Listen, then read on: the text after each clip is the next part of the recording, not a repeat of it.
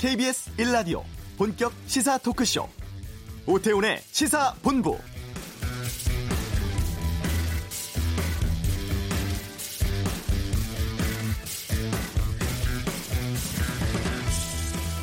사법행정권 남용 사태를 논의하기 위한 사법발전위원회가 잠시 후 2시부터 열리게 됩니다.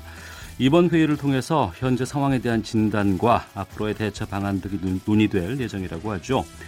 그 전국 법관들의 긴급 회의는 어제에 이어서 오늘도 계속되는데 수사를 통한 철저한 진상 규명과 관련자 처벌을 요구하는 목소리가 높습니다. 인천지법 판사회의에선 대법원이 수사를 의뢰해야 한다는 의견도 나왔다고 하죠. 이 법원 내부에서 형사조치가 언급된 것은 처음이라고 합니다. 오태훈의 시사본부 잠시 후 이슈 시간에 법조계 전체를 흔들고 있는 사법파동에 대해서 살펴보겠습니다. KDI 한국개발연구원에서 최저임금 인상 속도를 조절해야 한다는 보고서를 발표했습니다. 이 최저임금 논란도 짚어보고요. 정치 현안을 둘러싼 현직 의원들의 가감없는 설전, 정치화 코너 2부에 준비되어 있습니다. 다양한 시선과 깊이 있는 전문가의 분석을 통해서 여러분의 오후를 함께합니다. 오태훈의 시사본부 지금 시작합니다.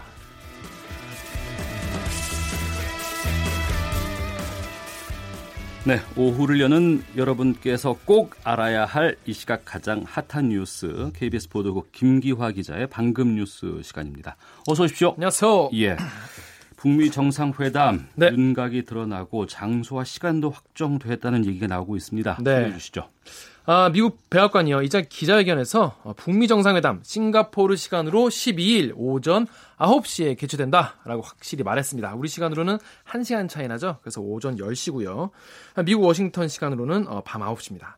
어, 샌더스 대변인, 대변인은 어, 싱가포르 실무 협상이 마무리 단계고 판문점 협상에서 의미 있는 진전이 이루어졌다 이렇게 밝혔습니다. 어, 판문점에서 의미 있는 진전이라고 하면은 뭐 일정 정도의 양보라든가 합의가 이루어졌다는 뜻 아닐까요? 네, 그렇습니다. 근데 미국 내에서 약간 비판 여론, 그러니까 언론에서 약간 비판하고 있어요. 뭐냐면 트럼프가 너무 많이 양보한 거 아니냐, 약간 분위기 취해가지고 아 북한에 예, 북한한테 당한 것 아니냐.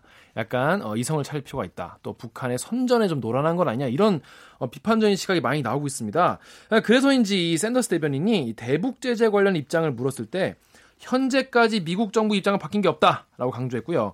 매우 강력한 제재를 가하고 있고 비핵화할 때까지 제재를 해제하지 않을 것이라고 강하게 말했습니다. 네. 이와 관련해서 미국 미국 민주당이 북한 핵 또 미사일 프로그램 폐기 또 검증이 이루어지기 전에 대북 제재를 절대 해제하면 안 된다. 이런 서신까지 트럼프 대통령에게 전달했습니다. 네, 우리 시간으로 12일 오전 10시고 장소는 샹그릴라 호텔로 정해지는 분위기라면서요. 네, 일단 싱가포르 내무부가요. 샹그릴라 호텔 주변에 탕민 권역이라고 합니다. 그 구역을 특별 행사 구역으로 지정을 했습니다. 10일부터 아, 14일까지 지정을 했는데 이에 따라서 이 싱가포르 경찰이 이 구역 내의 일부를 특별 구역으로 규정을 한다 이렇게 밝혔어요. 여기는 외부인과 차량 출입이 제한되고요. 어, 경찰이 불신 검문도 한다고 합니다. 아, 그동안 이제 회담장 후보였죠. 센토사 섬, 또 북측 대표단이 묵었던 플러톤 호텔, 또 싱가폴 대통령궁 이런 데는 아, 특별 행사구역으로 언급되지가 않았습니다. 네, 그런 상황이라 그러면 샹그릴라가 유력한 거 아니겠습니까? 네, 그래서 얘기가 나오는 건데요. 아직 공식 발표는 없어서요. 단정하긴 이르고요. 일단 샹그릴라 호텔을 정상회담 장소 또 숙소로 쓰고요. 아, 다른 행사를 아, 다른 장소를 또 특별 행사 구역으로 지정할 가능성도 있습니다. 네. 그리고 관심사가 종전 선언을 할 것인가의 여부 아니겠습니까? 네, 이 여부가 지금 어, 우리 청와대에서 촉각을 곤두세, 곤두세우고 있는데요. 아, 관련한 질문이 오늘 아침에 나왔어요. 그래서 이 북미 정상회담을 일주일 앞뒀는데 이 추가 의제, 그러니까 종전 선언 같은 또 뭐 불가침 조약 뭐 이런 어, 추가 의제는 정상회담 진행 상황을 보면서 남북미 또 국제사회 협의로 추진할 예정이다라고 원론적 입장을 밝혔습니다. 네. 그리고 이 사법행정권 남용 관련 속보 있죠? 네, 그렇습니다. 법원행정처가 결국 이 문, 문건을 공개하기로 결정했습니다. 판사 사찰 및 재판 거래 의혹이죠. 이 양승태 사법부 시절에 어, 법원행정처 작성 문건 중에서 이, 이 행정권 남용과 밀접하게 관련된 문건 98개를 비실명 공개하기로 했습니다. 예, 또 개인정보보호법도 있고요. 또 사생활 비밀 침해 방지가 있기 때문에 어, 비실명화해서 밝히겠다는 건데요. 어, 언론에서 주로 이제 의혹을 제기하는 중요 문서 5개 그리고 어, 추가 조사위원회에서 조사했다는 이유로 어, 인용되지 않았던 문서 3개도 함께 공개하겠다라고 밝혔습니다. 네. 다만 아, 이 외에 어, 특정 언론기관이나 특정 단체에 대한 첩보 전략 등의 문건은 공개를 하지 않기로 했습니다. 근데 이 문건 복원 과정에 뭐 의혹이 있습니까? 네, 그렇습니다. 어제 KBS에서 단독으로 보도해 드렸는데요. 이 사법행정권 남용 의혹의 핵심 인물이 누구냐면 어, 임종헌 전 법원행정처 차장입니다. 그런데 예. 이 법원 특별조사단이요. 임 전 차장의 컴퓨터에서 삭제가 되거나 또 암호화 걸려 있는 문건을 풀기 위해서 복원하기 위해서 예. 외부 업체에 이걸 의뢰를 해서 맡겼는데 예. 이, 이 저장 장치 학부에서 외부에 맡겼는데 이 업체가, 업체가. 공교롭게도 예. 이 임 전 차장의 친형이 원장으로 있는 연구기관이었습니다. 그 복원을 맡긴 업체가 그 해당 차장의 친형이 운영하는 업체라는 거죠. 그렇습니다. 어, 보통 이런 특수관계가 있을 때는 분석이나 수사를 피하지 않습니까? 네, 그렇습니다. 이게 경찰도 그렇고 법원도 그렇고요. 보통 이렇게 어, 핵심 인물과 관계자, 뭐, 뭐 친척, 친인척, 아는 사이면은 어, 수사 분석을 안 하는데요. 이거를 어, 재척 사유라고 부릅니다. 네. 재척 사유에 해당을 하는데 해당이 되는데 어, 특조단은 그럼에도 불구하고 조사를 강행했습니다. 분석 결과가 제대로 나왔을까요? 분석 결과가 예를 들어서 다 밝혀지고 다 복원됐다면 어, 또 논란이 되지도 않을 텐데요. 네. 임전 차장의 어, 컴퓨터 저장 장치에서 완벽하게 복구하지 못한 문서가 80개, 음. 또 이규진 전 상임위원회 하드디스크에서는 아무것도 복구하지 못했습니다. 네. 그래서 이 신뢰성 확보 차원에서 여러 전문가가 다양하게 함께 참여를 하거나 아니면 훨씬 전문성 있는 대검찰청이나 어, 국가수에 의뢰해야 되는 거 아니냐 이런 말도 나오고 있습니다. 어, 이에 대해서 특조단은 2차 조사와 이 일관성을 유지하고 무엇보다 이 보안을 위해서 계속 이 분석기관에 맡겼다 이렇게 음. 해명을 하는데요. 네. 사실 민간업체 중에서는 여기가 제일 어, 잘하는 데긴 합니다. 어. 네, 그래서 맡긴 건데 네. 어, 거기에 게다가 분석 과정을 모두 녹화하는 등 외부 영향력이 개입될 여지도 없다 이렇게 예. 해명했습니다. 그 대검이라든가 국수, 국과수 쪽에 이런 보건에 더 뛰어난 건 있습니까? 예, 그래서 그것도 좀 약간 문제인데요. 일반 연구기관 음. 이몇 개 있긴 있어요. 네 거기는 이 분석 tool이라고 하죠. 분석할 수 있는 도구가 두세 개 정도 있다고 합니다. 네. 그런데 대검은요, 여섯 개나 있고요. 거기다가 자체 분석 tool이 또 있어가지고 음. 이 국내 최고 수준입니다. 이번 사건처럼 이 중대한 사건을 왜 이 분석 능력도 대검보다 떨어지고 또 사건의 핵심 인물의 친형이 원장인 곳에 맡겼냐 이런 비판이 나오는 이유입니다. 그 특조단은 그러면 애초에 왜 대검에 맡기지 않은 거죠? 사실 특조단이 법원 소속이지 않습니까? 대법 예, 소속이고 예, 예. 또 대검은 또 검찰 쪽이잖아요. 어. 그러다 보니까 좀 약간 법원의 자존심 문제도 있고요. 또 문건 자체가 워낙이 내밀한 이 법원의 문, 내용이 많지 않습니까? 그래서 이거를 검찰 손에 통째로 넘기는 것 자체가 약간 법원 입장에서는 좀 조심스러웠다 이런 분석이 나옵니다. 그래도 좀 의구심이 좀 생길 수밖에 없는 상황이기 때문에 맞습니다. 이런 상태로 좀 끝내야 되는 건지 아니면 지금이라도 대검에다가 이 자료를 문건을 넘길 필요는 있지 않을까 싶기도 한데요. 네, 그런 지적이 나오거든요. 그래서 방법이 있느냐? 방법이 있습니다. 어, 검찰이 수사에 착수하면 됩니다. 예. 네, 그래서 이제 김영수 대법원장도 이 형사 조치 가능성 언급한 적 있잖아요. 그래서 앞으로 이제 이거를 수사에 들어가서 다시 전문적 전문성 있고 객관적인 환경에서 어, 재소사할 수 있다 이런 얘기가 나오고 있습니다. 네. 그리고 한진그룹 조영호 회장의 부인 이명희 씨 된 구속영장이 기각됐어요. 그렇습니다. 운전기사 등 상습 폭행 혐의 받고 있는 어, 이명희 씨의 구속영장이 기각됐습니다. 서울중앙지법 박범석 영장 전담 부장판사가 어, 밝힌 사유는요. 일부 범죄 혐의의 사실관계와 법리와 관해서 다툼의 여지가 있다 이렇게 밝혔어요. 네. 또 이 씨가 피해자들과 합의를 통해서 증거를 인멸하려 했다는 경찰의 주장도 인정되지가 않았습니다. 네.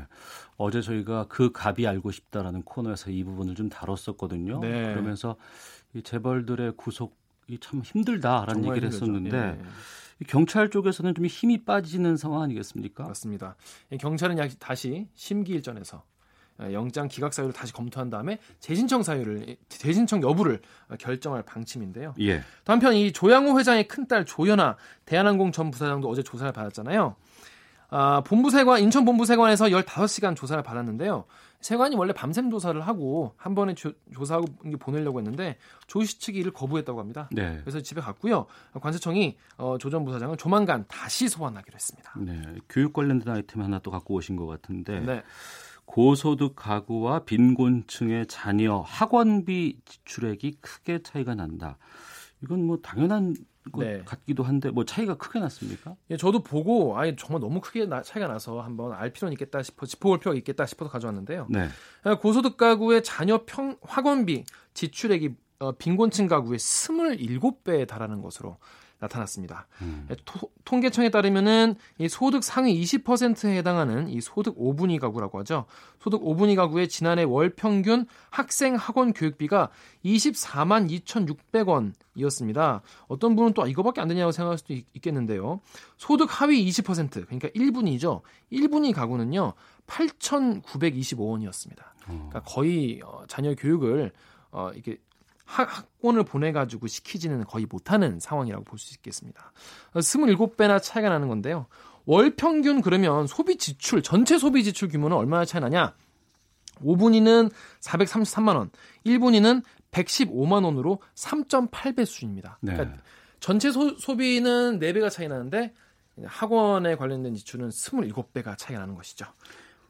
알겠습니다. 그래서 예, 예. 교육비 격차가 상대적으로 훨씬 크다고 볼 수 있겠습니다. 네, 방금 뉴스 KBS 보도국의 김기화 기자와 함께했습니다. 고맙습니다. 고맙습니다. 예, 이어서 이 시각 교통 상황 듣고 오겠습니다. 교통정보센터의 윤여은 씨입니다. 네, 서울 시내에서는 사고가 이어지고 있습니다. 서울 시내 강남 순환도로 수소 쪽 서초터널 안에서 추돌 사고가 발생해 3차로가 막혀 있으니까 주의 운전하셔야겠고요. 강변분로 일산 쪽 한남대교와 반포대교 사이 3차로에서도 사고 처리 중이라 혼잡합니다. 반대 강변분로 구리 쪽은 서강대교에서 반포대교까지 정체고요. 올림픽대로 잠실 쪽은 영동대교 부근에서 작업 중이라 여의상리부터 여파받고 있습니다. 고속도로는 작업 때문에 밀리는 곳들이 눈에 눈에 띄는데요. 중부 내륙고속도로 창원 쪽 장현 터널 부근 작업 때문에 괴산부터 6km 정체고요. 반대 양평 쪽은 감곡 부근 2차로에서 작업 여파를 받고 있습니다. 2km 구간에서 밀립니다. 영동고속도로 인천 쪽도 이동하면서 차선 작업을 하고 있기 때문에 군포에서 둔대 분기점 쪽으로 5km가량 밀립니다. KBS 교통정보센터였습니다.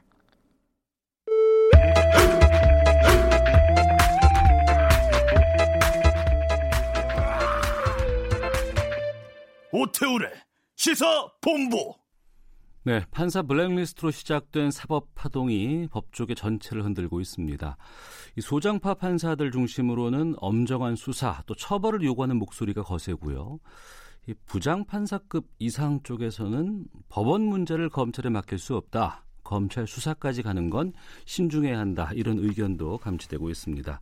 오늘 시사본부 어, 인천지법 그리고 서울중앙지법 판사를 지내신 분입니다. 신인수 변호사 연결해서 관련 내용 듣도록 하겠습니다. 나와 계시죠? 예, 안녕하세요. 신인수 변호사입니다. 네. 예.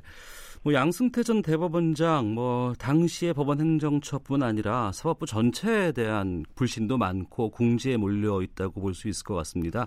지금의 사태 어떻게 보고 계시는지 좀 말씀해 주세요. 어, 예, 일단은 좀 충격적이고요. 예. 예, 충격적이고 어, 굉장히 안타깝습니다. 어떻게 보면은 사법부가 권력 분립의 한 축으로서 우리나라를 그 인권의 최후 보루 기관인데 어떻게 이런 일들이 벌어질 수 있는지 굉장히 충격적이고 좀 암담합니다. 네. 네. 어제는 전국 각지의 법원 판사 회의가 열렸고 오늘도 고등법원 판사 회의가 뭐 열린다고 해요. 이 일선 판사회의 쪽에서는 그 관련자에 대한 엄중한 수사를 요구하고 있는데 이 판사들의 현재 분위기, 이 사건을 보고 있는 분위기를 어느 정도로 보고 계십니까? 예, 저도 뭐 간접적으로 보, 느끼는 거지만 그 대부분의 판사들 같은 경우에도 그 재판의 독립성이나 헌법상 보장된 법관으로서의 독립성을 침해했다는 점에서 상당히 분개하고 있는 것 같고요. 예. 또한 판사들뿐만 아니라 뭐 변호사나 관련 그 법학 교수, 법조인들도 이번 사태에 대해서 굉장히 심각성을 어, 우려하면서 되게 비판적으로 바라보고 있는 것 같습니다. 네. 그 법원장들이나 대법관 중에 일부에서는 이 재판 거래 이러한 말 자체에 뭐 불쾌감을 드러내기도 한다고 하던데 네, 네. 어, 일선 판사들과 좀 수뇌부들과의 온도차가 좀 상당한 것 같아요. 어, 뭐, 그런 측면도 어, 없지 않아 있는 것 같지만, 예. 현재 지금 사법부를 구성하는 판사들 또는 그 주위에 있는 여러 법조인들의 공통적인 의견은 어, 용어와 상관없이 어쨌든 사법부의 독립성을 침해한다는 점에서는 대부분의 공통된 인식을 가지고 있는 것 같습니다. 네. 어, 신 변호사께서 보시기에는 사법 거래 뭐 있었다 없었다 뭐 어느 쪽으로 좀 기울고 음. 계십니까? 네, 사법거래라는 단어가 더 정확한지는 모르겠는데요. 예. 일단 어쨌든 간에 정말로 있어서는 안 될 일이 벌어진 것은 분명하고요. 예. 어, 법원의 재판을 가지고 뭐 BH와 협의를 한다거나 뭐 수기를 한다거나 또는 그 내용을 상의한다거나 이런 것은 법치주의 국가에서 있을 수가 없는 일입니다. 예. 그래서 사법거래란 단어가 정확한지는 추후 조사 과정을 거쳐야 되겠지만 지금까지 밝혀진 사실만으로도 사법부 독립 그리고 법치주의 원칙을 훼손하는 굉장한 위중한 사태가 발생했다고 생각합니다. 지금까지 드러난 사실만 가지고 네, 보더라도요. 그렇습니다. 네, 예. 그렇습니다. 그 핵심 당사자인 양승태 전 대법원장이 지난주 금요일 오후에 이제 담화를 냈어요. 네, 그렇습니다. 보셨죠? 어, 예, 봤습니다. 네. 어떻게 보셨는지. 예, 저는 사실 보기 싫어서 그냥 생중계로는 보지 않았고요. 예. 나중에 뉴스를 봤는데요. 네. 어, 굉장히 그래도 어쨌든 사법부의 수장으로서 어, 최종 책임자의 위치에 있는데 음. 어, 좀 아쉬웠고 적절치 아- 않은 발언이었던 것 같습니다. 네. 그 양승태 전 대법원장이 상고법원 만들려다가 이사단 났다는 얘기가 많이 있습니다. 네네. 이 사법부의 신뢰를 흔들어 놓을 만큼 이 중요한 사업이었는지 상고법원에 대해서 좀 소개를 해주세요. 그 상고법원은 현재 지금 우리나라 법원이 그 3심구 3심대입니다. 그러니까 그렇습니다. 1심, 3심인데 보통 이제 우리나라 국민들이 대부분 어, 삼사판 의식이 강하지 않습니까? 그래서 예. 모든 사건이 대법원으로 가다 보니까 소수의 대법관들이 이제 업무가 과중되고 또 대법원에 그 제대로 된 판결할 수가 없다. 그래서 상고 법원이라는 걸 별도로 만들자라는 게 사실 대법원의 오랜 수건 사업이었던 건 맞습니다. 네. 근데 상고 법원이 옳은지 나쁜지 적절한지 부적절한지는 논외로 하더라도 네. 이 상고 법원을 만든 대가로 어떤 그 재판에 대한 정보나 판결 결과 재판 일정을 어, BH와 상의한다라는 것은 도저히 관련이 없고 맥락도 없고 어, 이해할 수 없는 일입니다. 네. 그 양승태 전 대법원장이 그 세 번에 걸친 블랙리스트 조사에 한 번도 응한 적이 없어요. 네네. 아무래도 이번 사법 파동의 핵심 증인인 셈인데 어, 증인이 아니라 관계자죠. 네, 예, 아, 증인이 관계자. 예, 아니라, 네, 예. 증인이 아니라 당, 직접 당사자시기도 하- 하겠죠. 예. 이거 어떻게 조사를 해야 한다고 보시는지요? 어, 일단은 대법원이 자체 조사 자정을 노력을 거치겠다라고 발표를 한 것으로 압니다. 네. 일단 대법원의 자체 조사를 기다려야 되겠지만 결국 이 문제는 대법원의 자체 조사로 끝나기에는 너무 어, 많은 것들이 밝혀졌고 어, 대법원 내에서 해결할 수는 없을 것 같아요. 네. 그래서 뭐 대법원장이든 우린 대통령이든 법 앞에 평등한 거는 뭐 대원칙이기 때문에요. 네. 우리 헌법 질서가 정한 검찰 수사 또는 뭐 국회에서의 조사, 특별 검사라든가 어, 형사적 절차를 밟아야 된다고 생각을 합니다. 네. 법원 자체의 조사만으로는 부족하다라는 의견이시네요. 네, 네 이미 어, 시간도 놓쳤고 그렇게 하기에는 사태가 너무 일파만파로 번진 것 같습니다. 예. 그렇다고 한다면 이 검찰 조사가 앞으로 들어가면 어떤 방향으로 가야 한다고 보시는지요? 일단은 그 지금 현재 대법원이 진상 조사를 그 발표했는데 현재 법, 법관들의 사찰 또는 어, 지금 사회자님께서 말씀 주신 어떤 재판 거래 의혹에 관한 모든 문건들이 공개되지는 않았어요. 네. 그래서 밝혀지지 않은 문건들이 많기 때문에 일단 검찰 조사가 들어간다고 한다면 맨 먼저 과연 양승태 대법원장 하에서 도대체 어떤 일이 벌어졌는지 네. 재, 재판과 사법을 어, 흥정의 대가로 삼아서 어떠한 일들이 벌어졌고 실제 법관들에게 어떤 영향력을 행사했는지 그것들이 일단 실체적 진실이 최우선적으로 규명이 돼야 될 것 같습니다. 네. 어, 판결과 별개로 해서 또 네. 일선 판사들을 사찰한 것도 큰 문제 아니겠습니까? 아, 문, 굉장한 문제죠. 네. 근데 이 부분도 사법 처리가 가능할까요? 예, 가능합니다. 이 부분은 일단은 그 우리나라 형법용은 직권남용죄라는 것이 있어서 예. 그 직권을 남용해서 사람으로 하여금 의무 없는 일을 하게 하는 경우에는 형사처벌이 가능합니다. 음. 그래서 이런 블랙리스트 사찰 같은 경우에는 직권남용죄로 처벌이 가능하다고 보고요. 또한 이 사찰하는 과정에서 그 개개 법관의 개인정보를 어, 일- 동의, 당사자의 동의 없이 수집하거나 취득한 경우도 있는 것 같아요. 네. 이 경우에는 개인정보보호법도 문제될 수 있습니다. 예. 어, 전임 대법원장 시절에 발생한 일이기 때문에 어, 이제 지금 현재 그 김명수 대법원장은 예, 예. 어, 담화문이라든가 여러 가지 대책들을 내놓긴 했습니다. 뭐 사법발전위원회, 뭐 네. 전국 법원장 회의 의견 등을 듣고 형사상의 조치를 결정하겠다. 네. 이 말을 어떻게 우리가 해석을 해야 될까요? 음, 일단은 그 현재 대법원장이 취임한 지 하신 지 얼마 안 되신 것 같아요. 예. 얼마 안 됐고 또 그런 사, 상황에서 이런 사태를 맞았고 사실 이런 사건은 이번 사건은 어, 법원 역사에 있어서 이런 사건이 실제로 밝혀진 경우는 극히 저는 처음으로 알고 있거든요. 네. 굉장히 초유의 사태이기 때문에 당황스러운 상황인 걸로 보이고요. 다만 저는 현재 대법원장이 국민의 여망, 사법에 대한 불신 또는 제대로 된 사법부가 만들어져야 된다는 그 여망을 알고 있기 때문에 네. 현재 대법원장 그리고 어, 대법원의 수뇌부들이 음. 국민의 여망을 충분히 반영해서 적절한 조치를 취할 것이라고 어, 믿고 꼭 그렇게 돼야 한다고 생각합니다. 네. 그 양승태 전 대법원장이 그 담화에서도 밝혔지만 본인은 재판 개입에 대해서 뭐 직접적으로 개입한 적이 없다라고 부인을 하고 있거든요. 네네. 예. 그런데 이 재판 개입 자체에 대한 수사를 벌인다고 한다 그러면 이것이 잘 이루어질지에 대한 궁금증도 있습니다. 어, 일단은 그 지금까지 밝혀진 문건들이 상당수 있어요. 예컨대 뭐 전교조 법의 노조 효력정지 결정에 대한 검토 보고서라는 문건이 공개됐는데요. 네. 그 문건만 보더라도 어그 전교조 법의 노조 건과 관련해서 청와대와 어떻게 협의할 합의를 하려고 했는지 음. 그 정황들이 자세하게 드러나거든요. 네. 그리고 그 문건들에 대해서는 다른 여타의 문건들도 있을 것 같고요. 네. 이런 경우는 충분히 뭐그 컴퓨터에 대한 뭐 디지털 포렌식이라든가 당사자 관련자 조사를 통해서 어 정말로 검찰이 제대로 수사를 한다고 한다면 어느 범위 내에서는 실체적 진실이 규명될 수 있다라고 충분히 규명될 수 있다고 생각합니다. 네. 이번 재판 거래 의혹의 핵심적인 기관이 바로 법원 행, 행정처 아니겠습니까? 네, 그렇죠. 예. 여기에 대해서는 이전부터도 계속 좀 논란이 있어 왔다면서요. 네. 그러니까 법원 내에서는 법원은 그 헌법과 법률에 따라서 재판을 하는 곳입니다. 네. 네. 따라서 일단 재- 법원의 판사가 재판하는 것이 가장 중요하고 가장 많은 예산과 가장 많은 지원이 투여돼야 되죠. 근데 법원 행정처는 말 그대로 법원의 법관의 인사나 기타 행정 업무를 담당하는 곳이거든요. 예. 법원의 행정처가 이제 주객이 전도돼서 실제 재판을 잘하는 게 아니라 어떤 행정적인 업무를 주도하는 법원 행정처가 중심이 되는 약간 주객이 전도된 현상이 발생을 했었어요. 네. 그 점은 이번뿐만 아니라 계속 지적되어 왔고 따라서 법원 행정처는 본연의 업무, 진짜 일, 일선 행정 업무에만 국한될 뿐 법관의 재판이나 또는 법관의 인사에 불공정하게 개입하는 일이 없, 없도록 법원 행정처의 역할과 권한 범위가 축소되거나 아, 제조적으로 되어야 된다고 생각합니다. 네.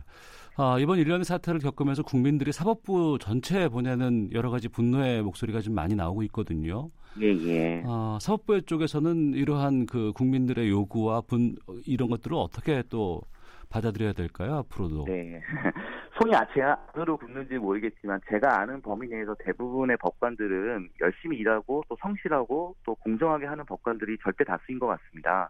하지만 그 미꾸라지 몇 마리가 진짜 물을 흐린다고 소수의 그 극소수의 그 고위 법관들로 인해서 이런 사태가 벌어진 것 같고요. 예. 다만 국민들이 전체 사법부에 대해서 어, 불신하실 필요는 없고 다만 이번 사태를 계기로 사법부가 새롭게 태어날 수 있도록 엄정하게 감시하고 비판의 목소리를 내주시는 게 제일 중요할 것 같습니다. 네. 하지만 또 이런 사건들이 벌어지고 나면 이 재판 신뢰에 네. 대한 그 불신 네, 네. 이런 것들이 또 네. 문제가 아니겠습니까?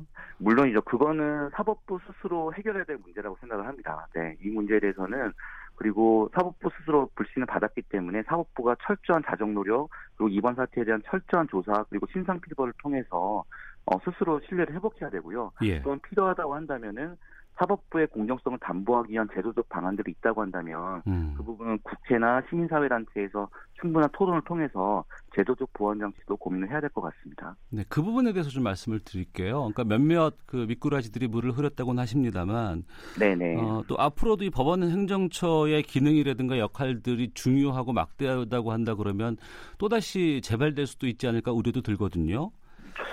그래서 뭐 일부의 같은 경우는 예컨대 뭐 다른 나라 사례를 들어보면 법관의 인사나 이런 부분들에 대해서는 어떤 제3의 독립된 기구에 맡기는 방안들도 있는 것 같습니다. 예. 네. 근데 다만 이제 그것 자체가 또한 법관의 독립성을 침해할 수 있기 때문에 그거에 대해서는 좀 심각한 고민이 필요할 것 같고요. 예. 법, 그러니까 지금 현재 법원 행정처의 권한과 업무 범위가 축소되고 조정돼야 된다는 것은 대부분 공감대가 형성돼 있는 것 같고요. 예. 그리고 그 밖에 어떤 사법부의 그 법관의 인사 또는 재판의 공정성을 담보하는 방안들에 대해서는 좀 더 시간을 가지고 충분한 토론과 협의가 필요한 것 같습니다.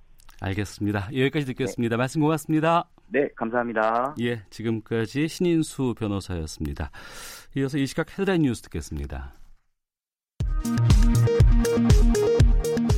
6.13 지방선거가 8일 앞으로 다가온 가운데 각 당 지도부는 오늘 전략 지역으로 떠오른 충청 지역 민심을 잡기 위해 총력전을 펼칩니다. 통일부는 남북의 개성공단 내에 남북공동 연락사무소를 설치하기로 합의한 데 대해 남북공동 연락사무소 구성 운영안을 북한에 전달했다고 밝혔습니다. 법원행정처가 사법행정권 남용 의혹 관련 문건 98개의 파일을 공개했습니다. 제임스 매티스 미국 국방부 장관은 주한미군 감축 문제에 대한 가능성을 일축했습니다. 8일부터 환경부가 국토부와 나누어 갖고 있던 물관리 체계를 전담하게 됩니다. 지금까지 헤드라인 뉴스 정원나였습니다.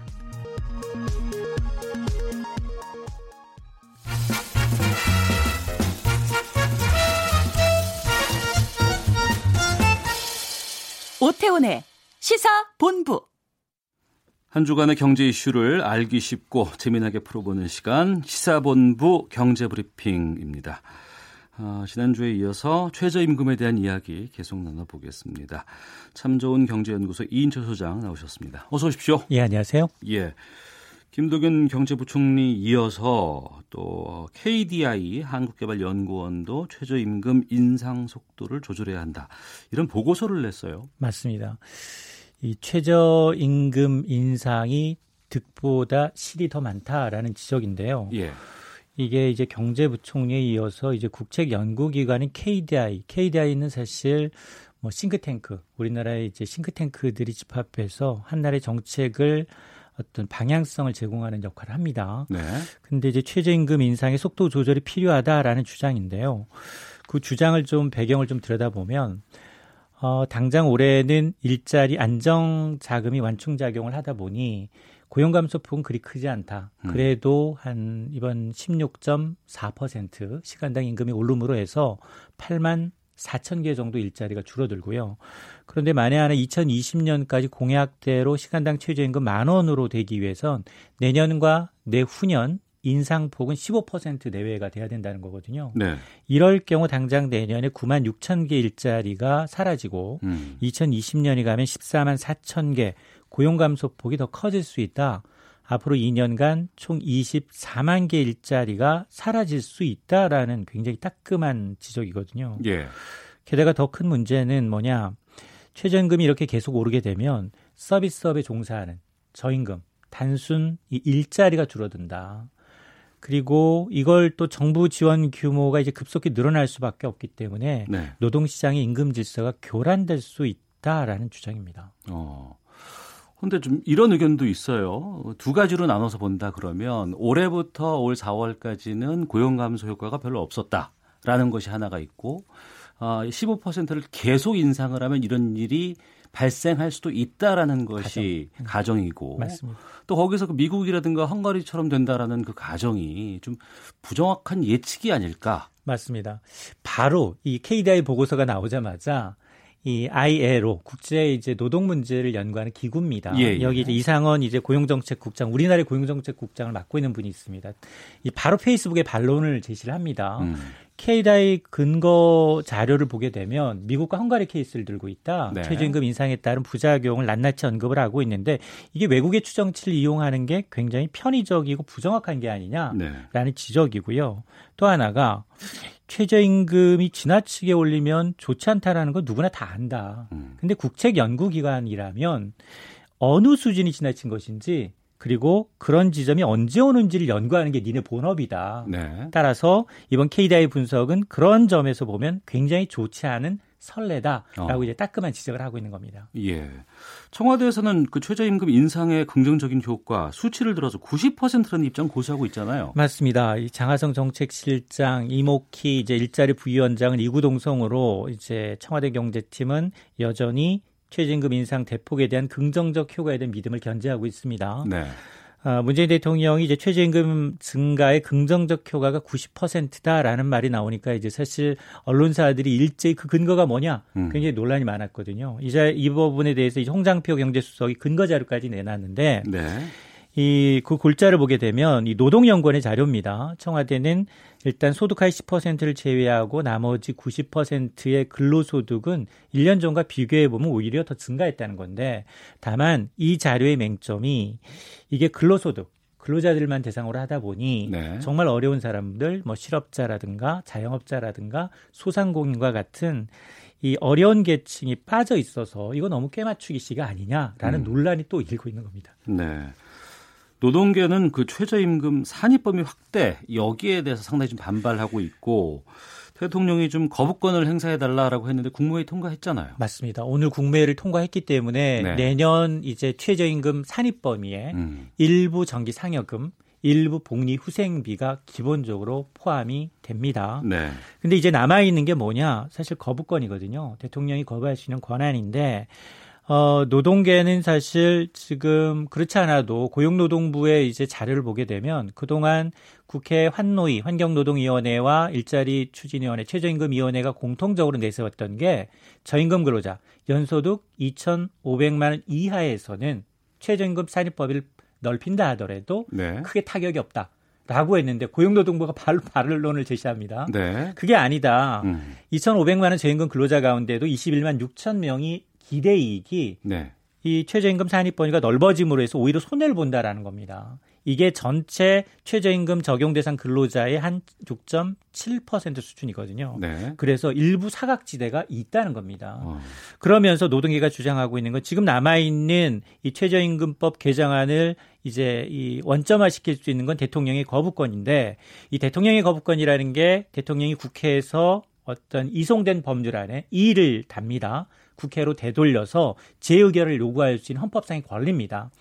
그럼에도 불구하고 지금 국회 본회의에서 198명 참석 인원 가운데 168명이 찬성을 했단 말이에요. 그러니까 네. 정부 그러니까 여당마저 여당마저 이 찬성한 법원을 대통령이 거부권을 행사한다면 앞으로 국회와 척을 지는 겁니다. 이게 사실 좀 어렵다는 거죠. 예. 예, 다음 내용으로 넘어가겠습니다.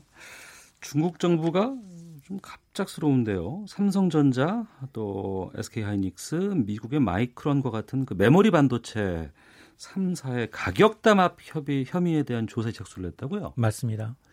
지금 우리나라의 이제 지난해 경제 성장률을 이끌었던 게 정부의 재정 효과 여기다 반도체 수출이거든요. 반도체가 상당했죠. 맞습니다. 네. 근데 지금 반도체 영업 이익률이 삼성에서 만든 반도체 칩 천원어치 만들면 500원이 이윤이에요. 네. 제조업계에서 영업이익률 50%라는 건 이건 전후 정말 없는 일이거든요. 어마어마한 수치죠. 그런데 이게 서비스업도 네. 아니고요. 물건을 만들어 파는 회사에서 나올 수 없는 일입니다. 거의 독점적 상황이에요. 예. 그러다 보니까 이 중국은 사실 반도체를 정부의 정책적으로 200조 원이나 이 부분에 투자를 하고 있습니다. 근데 최근 쓰이고 있는 반도체들이 그 용도라는 게 단순히 PC에만 들어가는 게 아니에요. 네. 사물 인터넷에서 PC 외에도 자율주행차에도 들어가야 되고요. 음. 가전에도 들어가야 되고요. 네. 용도가 점점점 다양해지고 사양, 고사양이 필요한 겁니다. 컴퓨터를 뛰어넘어서 일상생활 전반에 다 들어가 있잖아요. 지금. 맞습니다. 그러다 보니 기술력이 가장 뛰어난 1, 2, 3위 업체 삼성전자, SK하이닉스, 미국의 마이크론 테크놀로지가 타겟이라는 거예요. 예. 그래서 중국이 지난 주말에 30일에 이제 중국의 반독점 조사국이 중국 현지에 있는 이 3사의 사무실을 급습했다는 겁니다. 어. 이유가 뭐냐? 야, 니네 혹시나 이제 가격 담합을 통해서 시세 조정하고 있는 거 아니야? 반도체 가격 급등을 이유로 끼어 팔면서 위법 행위가 있었는지 아니야? 조사하겠다는 거거든요. 네. 근데 이게 눈에 다 보여요. 왜냐? 조사 대상이 된 반도체 3사의 경우에는 전 세계 디램 시장의 90%를 장악하고 있고요. 낸드 플래시 메모리라고 해서 반도체 스마트폰에 들어가는 칩, 네네. 이 시장의 50%를 점유하고 있기 때문에 네. 상대적으로 지금 저가의 폰은 중국이 굉장히 잘 만들어요. 네네. 샤미아 같은 업체들이 잘 만드는데 야 중국 업체들이 반도체를 끼워서 스마트폰을 파는데 이유는 다 한국과 미국 업체들이 가져가네 이 부분 때문에 지금 조사를 하고 있다는 겁니다. 아, 화가 많이 났군요. 화가 많이 났죠. 어. 화가 날 수밖에 없는 게 지금 전체 반도체의 수요에 거의 한 전 세계 반도체 수의 60%가 중국이에요. 아, 자국 시장이 상당히 많이 구매를 하고 있는 상황이기 맞습니다. 때문에. 우리나라 수출의 40%가 반도체고요. 예. 또 중국에서만 한 해 42조 원을 우리가 수출합니다. 그러니까 중국 정부는 그동안 노골적으로 계속 우리 업체들한테 디램 가격 올리지 마. 압박을 해왔다는 거예요. 네. 그러다가 이런 상황에서 지금 뭐 중국의 이제 스마트폰 업체들이 계속 정부에 대해서 아 반도체 가격 올라서 못 살겠다 어. 이런 하소연을 하니 이제 반도점 당국은 이제 이런 부분에 대해서 들여다보겠다라는 건데 당장 오늘입니다. 백영규 산업통상자원부 장관이 지금 중국을 방문하고 있습니다. 예. 현지로 가서 자 만일 반도체 가격 담합이 있었는지 조사하는 건 좋다. 대신에 공정하고 객관적인 조사를 좀 요구한다라는 방침이고요. 사실 반도체 담합할 이유도 없습니다. 지금 줄 서서 기다리고 있거든요. 지금 고객들이 너무 많아서 아, 사고자 하는 곳이 너무 많아서 맞습니다. 그런 상황에서 무슨 가격을 담합을 합니까? 어. 그럼에도 불구하고 아무래도 이 중국 쪽에서 이러한 견제가 심하게 들어온다 그러는 건 우리 기업으로서는 타격일 수밖에 없거든요. 맞습니다. 지금 만에 하나 이게 지금 위법이 아니다 하더라도 네. 이런 조사를 받고 있다는 것 자체만으로도 굉장히 좀 이 대중국 수출에 이제 기업들이 움츠러들 수밖에 없는 대목이고 중국의 현지 매체들의 그 동향을 보게 되면 만에 하나 가격 담합 의혹이 확정이 되면 앞선 3사에 부과될 수 있는 과징금 규모가 80억 달러. 어. 그러니까 8조 6천억 원에 달할 것이다라는 거거든요. 네. 그러니까 앞으로 이제 이 반도체 문제에 관해서 중국은 사실 미국한테 양보하려고 했었거든요. 야, 니네가 지금 우리가 대미 무역 흑자가 많으니 니네 반도체 사줄게. 근데 미국이 다 만들어서 보급할 수 있는 수준이 아니에요. 어. 그럼에도 불구하고 반도체 한국산을 좀 돌려서 미국으로 지금 틀려고 하는 상황에서 우리한테 이제 트집을 잡고 들어오는 겁니다. 예. 좀 철저한 대응이 좀 필요하지 않을까 싶어요. 맞습니다. 예. 그리고 금융당국이 외국계 투자은행인 이 골드만삭스의 공매도 미결제 사고에 대한 조사에 착수했다. 이 공매도 미결제 사고 같은 경우에는 지난번 삼성증권에서 있었던 일이잖아요. 맞습니다. 이게 삼성증권이 유령 주식이었죠. 주식이 이 공매도라는 건 기존에 발행된 주식 남한테 빌려와서 먼저 팔고 나중에 예. 되갚는 거거든요. 근데 지금은 주식이 없는 상태에서 팔아버린 겁니다. 네. 그리고 이제 주식이라는 건 제로섬 게임이거든요. 누군가가 주식을 사서 이틀 후면 매수 자금이 빠졌어요. 그런데 당연히 들어와야 될 돈, 주식은 입고가 지금 안 돼 있는 거예요. 이게 지금 이제 무차입 공매도라는 건데 이 골드만삭스가 지금 한 60억 원대 무차입 공매도를 해서 금감원이 조사에 착수를 했는데요. 네. 사실 그동안 이제 삼성증권의 이런 공매도 사태 때문에 대책을 내놨습니다. 그 대책이 뭐냐? 공매도라는 게 개인과 아, 이 외국인 시간이 없어서 줄여주셔야 될 것 같아요. 네. 외국인 위주다 보니 좀 평평하게 하겠다. 개인들도 공매도를 좀 쉽게 하겠다라는 건데 또 사고가 났기 때문에 이 부분에 대한 점검이 좀 필요해 보입니다. 알겠습니다. 아, 참 좋은 경제연구소 이인철 소장과 함께했습니다. 고맙습니다. 네, 감사합니다. 잠시 후 2부에서는 정치 현안 둘러싼 현직 의원들 설전 벌이는 정치화 특코너 준비되어 있고요. 하재근의 문화살롱 여성 상해 탈의 시위에 대해서 알아보겠습니다. 뉴스 들으시고 잠시 후 2부에서 뵙겠습니다.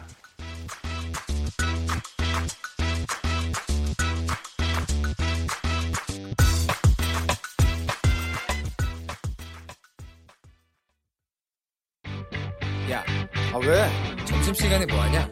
자야지. 야, 그러지 말고 이거 한번 들어봐. 아, 뭔데? 지금 당장 라디오를 켜봐 나른한 오후 깨울 시사 토크쇼 모두가 즐길 수 있고 함께하는 시간 유쾌하고도 신나는 시사 토크쇼 오태훈의 시사본부. 네, KBS 제1라디오 오태훈의 시사본부 화요일 2부의 첫 코너입니다. 현안을 둘러싼 여야 국회의원들의 허심탄회한 속내를 들어보는 시간 정치화투 시작하겠습니다. 지난주에 이어서 더불어민주당의 강훈식 의원 나오셨고요. 네, 안녕하십니까. 예. 강훈식입니다. 그리고 어, 새롭게 출연해 주셨습니다. 바른미래당의 오신환 의원 나오셨습니다. 네, 안녕하세요. 오신환입니다. 예.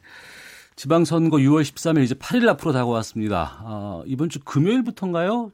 또 그 예전에 부재자 투표라고 했는데 사전 투표. 네네. 네, 시작이 되죠. 8일부터가 8일 9일 부재자 투표 정말 옛날 사람 같은데. 정확한 명칭이 사전 투표예요. 네, 사전 예. 투표죠. 다들 바쁘실 것 같은데 요즘 뭐 현장 많이 다니시죠?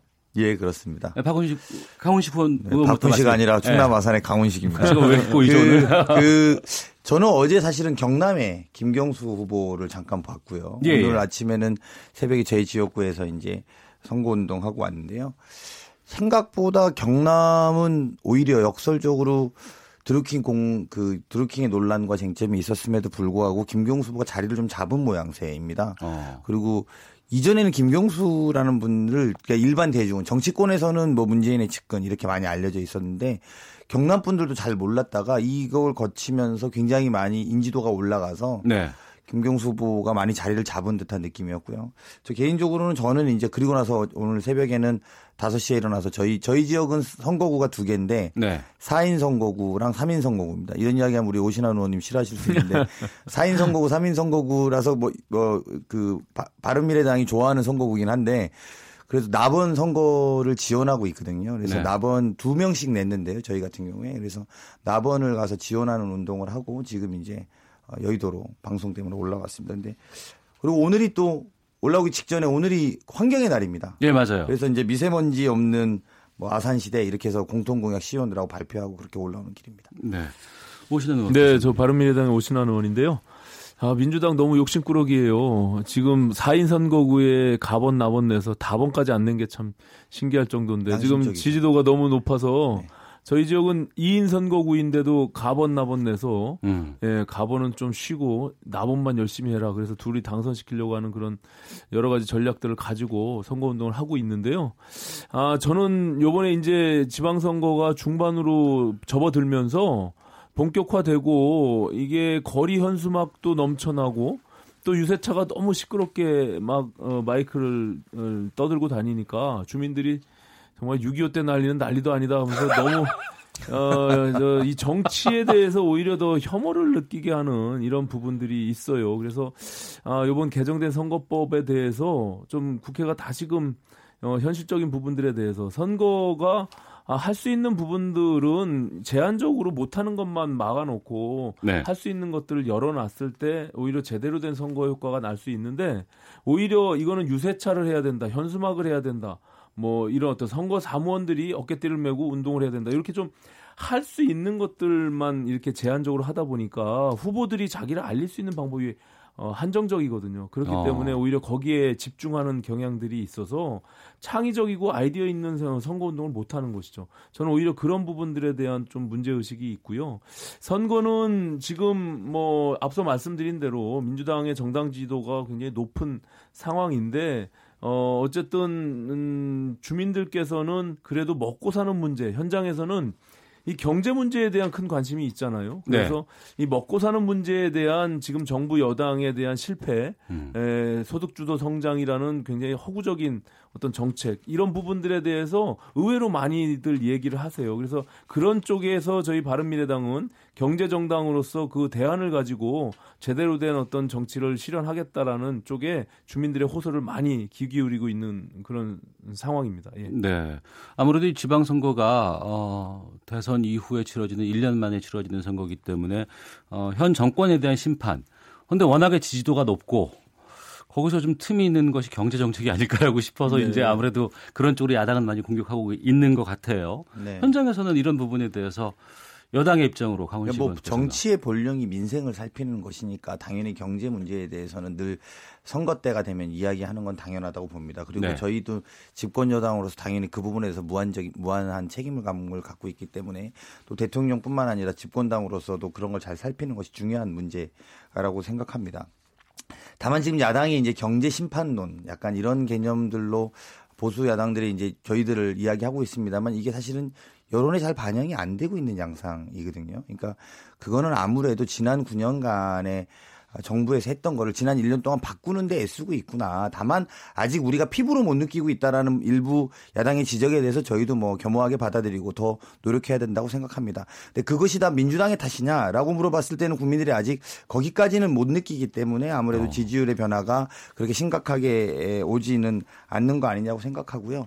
오히려 현장에서 다녀보면 뭐 그런 부분 말씀하시는 분들도 분명히 계시고 또 한편으로는 북한하고 미국하고 진짜 종, 종전협정 하냐 이런 거 이런 거 뭐라고 할까 요? 기대감 또 신기함 뭐 이런 것들에 대한 이야기도 좀 하고 오히려 제가 보면 좀 보수를 좀 지지하시는 분들은 저희 시골 같은 경우에 그런 분들이 많이 계신데요. 몰라. 싫어 관심 없어. 이렇게 본인 마음을 표현하시더라고요. 그러니까 네. 뭔가 못마땅하신데 네. 뭔가 딱히 이유를 잡기는 말하기는 참 어렵고 한두 개 말은 해봅니다만 이게 옆 친구들하고 잘 확산이 잘 안 되시는 것 같아요. 네. 그래서 이제 좀 답답함을 표현하는 그런 목소리는 많이 들었습니다. 예. 지난 정부, 그러니까 1년 동안에 문재인 정부가 사과하거나 국민들께 좀 송구스러운 마음을 갖는 적을 본 적이 없는 것 같아요.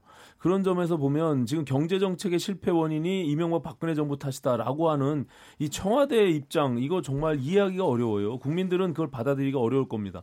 지금 분명히 최저임금이 급격한 인상으로 인해서 지금 대통령께서 잘못된 어떤 데이터를 가지고 말씀하신 것과 마찬가지로 국민들은 먹고 사는 문제가 너무 힘들어졌거든요. 자영업자 정말 죽을 맛입니다. 그리고 정말 그 저 저임 어, 어, 비 저임금 근로자들 근로자들이 실질적으로 그것이 에, 일자리를 잃게 되고 또 자영업자들은 소득이 더 줄게 되는 이런 어떤 악순환이 계속되는 부분들 속에서 저는 정부가 그 부분에 대해서 책임 있는 어떤 어 입장이 분명히 필요함에도 불구하고 그것을 자꾸 회피하고 있단 말이죠. 네. 그리고 그러고는 이제 지금 뭐 실제 임금 근로자의 경우는 성, 어, 90% 이상이 소득이 증가했다.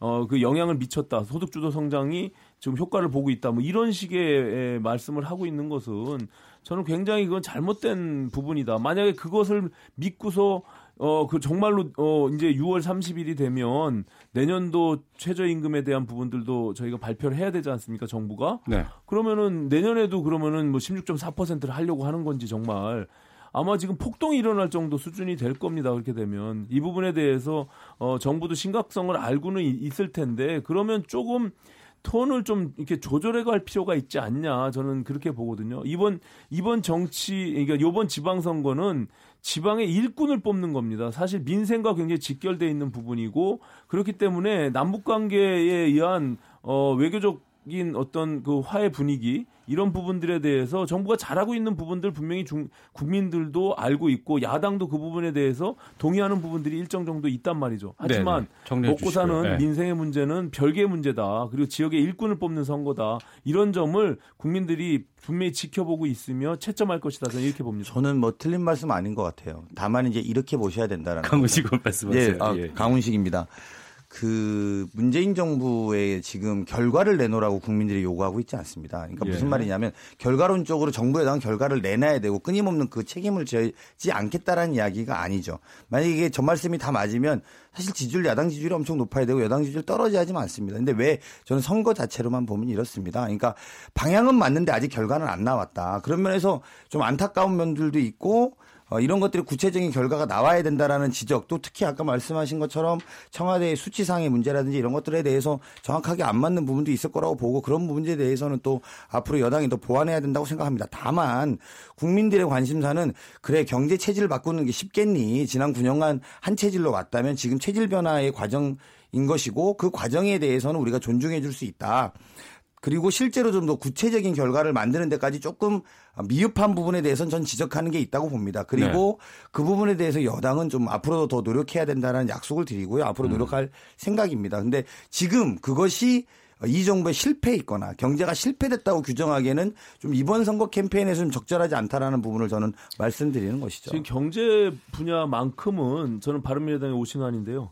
겨- 경제 분야만큼은 지금 강훈식 의원이 지적하신 대로 저는 그렇게 보여지진 않아요. 왜냐하면 지금 정부의 지지도는 과거 박근혜의 탄핵과 촛불에 대한 민심으로 정권이 만들어졌고 그 과정 속에서 사실 시간이 굉장히 짧은 시간이었거든요. 그렇기 때문에 그 지켜보는 정도 수준이지 경제를 지금 뭐 체질 개선하는 것이니까 그만큼 저 어, 문재인 정부가 1년 동안 잘했기 때문에 지켜보겠다. 앞으로 더 변화가 있을 것이다라고 긍정적으로 보고 있다고 생각하지는 않거든요. 예. 이 부분에 대한 실패나 아니면 잘못된 부분들에 대해서 국민들이 분명히 인식하고 있습니다. 이거 너무 무리가 무리가 있다. 그래서 이거 소득 주도 성장이라는 것이 실질적으로 효과가 발생할 수 있느냐? 아, 이거는 1년 동안 해 보니까 이건 분명히 좀 잘못된 부분이 있다라고 생각을 하고 있는 것만큼은 분명한 것 같아요. 네. 그 부분에 대해서 정부만 지금 인식을 제대로 못 하고 있는 것입니다. 그렇기 때문에 이것이 2년 3년 만약에 갔을 때는 더 큰 재앙이 온다. 저는 이렇게 보고 이 부분에 있어서는 야당의 목소리를 정부가 좀 귀 기울일 필요가 있다. 그래서 템포 조절도 필요하고 또 자영업자나 소상공인에 대한 문제 이런 부분들이 말로만 어, 저 할 것이 아니라 실천돼야 되는 것이 중요하거든요. 그렇기 알겠습니다. 때문에 예, 예. 그냥 자화자찬식으로 끝나면 절대로 안 된다. 이 부분은 먹고 사는 문제다 이렇게 말씀드립니다. 아니 저도 뭐 예, 강훈식입니다. 저도 오신환 의원이 말씀하신 것처럼 자화자찬할 의도는 전혀 없고요. 오히려 이제 생각해 보셔야 되는 건 최저임금 관련돼서라든지 그리고 실제로 여러 가지 지난번 추경 문제라든지 이런 것들을 지난 정부에 자- 작년에 반영한 것들이 대부분 이번 지방선거 이후에 반영하는 것들도 굉장히 많습니다. 그래서 그런 것들이 좀 되는데 뭔가 좀 진행이 되면서 상황을 좀 보고 결과를 결과값을 도출하게 즉 바꿔 말하면 경제 심판론 이라고 말하기에는 조금 더 뭔가를 해봐야 된다라는 부분에 아쉬움이 분명히 여당으로서 존재하는 게 있고요. 그렇지도 않고 예를 들면 이전에 추경이라든지 이런 문제 모든 지방선거 이후로 다 딜레이하자, 다 뒤로 밀어놓자라고 하고 집행 과정을 그렇게 해놨습니다. 실제로도. 그리고, 실제로 어, 최저임금 문제 여러 가지 쟁점들 자영업자들이 어려운 점이 있는 시행착오나 쟁점들이 있는 것들 존재하고 있고 그것도 우리가 잘 알고 있습니다만 이게 진행되는 과정 속에서 느껴지고 국민들이 경제가 좋아졌다 아니다 안 좋아졌다라는 심판의 단계까지 가기에는 이번 선거에 너무 무리다라는 지점인 거라는 것이죠. 저는 이번 지방선거를 물론 경제 심판론 또 아니면 정권 심판론으로 보고 있지는 않아요. 물론 예, 예, 예. 하지만 이 국민들의 민심 자체가 먹고 사는 문제에 대해서 분명히 끓고 있다 이런 부분들을 지적하는 거고요. 정권 추경의 문제가 여기서 예. 좀 정리를 예, 하고 예. 좀- 추경의 문제가 올 추경의 문제는 이제 선거 후에 집행이 되겠지만 예. 말 그대로 정권이 출범하자마자 사실 사실 문재인 정권 출범 어저 환영하는 저에게 좀 주도권을. 주시면 예. 좀 잠깐 좀 정리를 예, 하고 좀 작년 추경에 대한 하겠습니다. 밀접 추경도 분명히 문제가 있는 것이죠. 예. 알겠습니다. 자, 아, 좀 구체적으로 하나씩 하나씩 뭐 지역이라든가 인물적으로 좀 들어가 보도록 하겠습니다. 아, 뭐 정권 심판론이라든가 뭐 경제에 대한 여러 가지 부분에 대해서는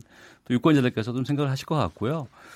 어, 바른미래당 오신환 의원께서 오늘 나오셨기 때문에 이제 이 서울시장 관련된 이야기부터 좀 하고 들어가야 될 것 같은데. 네, 제가 나와서 얘기 고맙습니다. 고맙습니다. 예.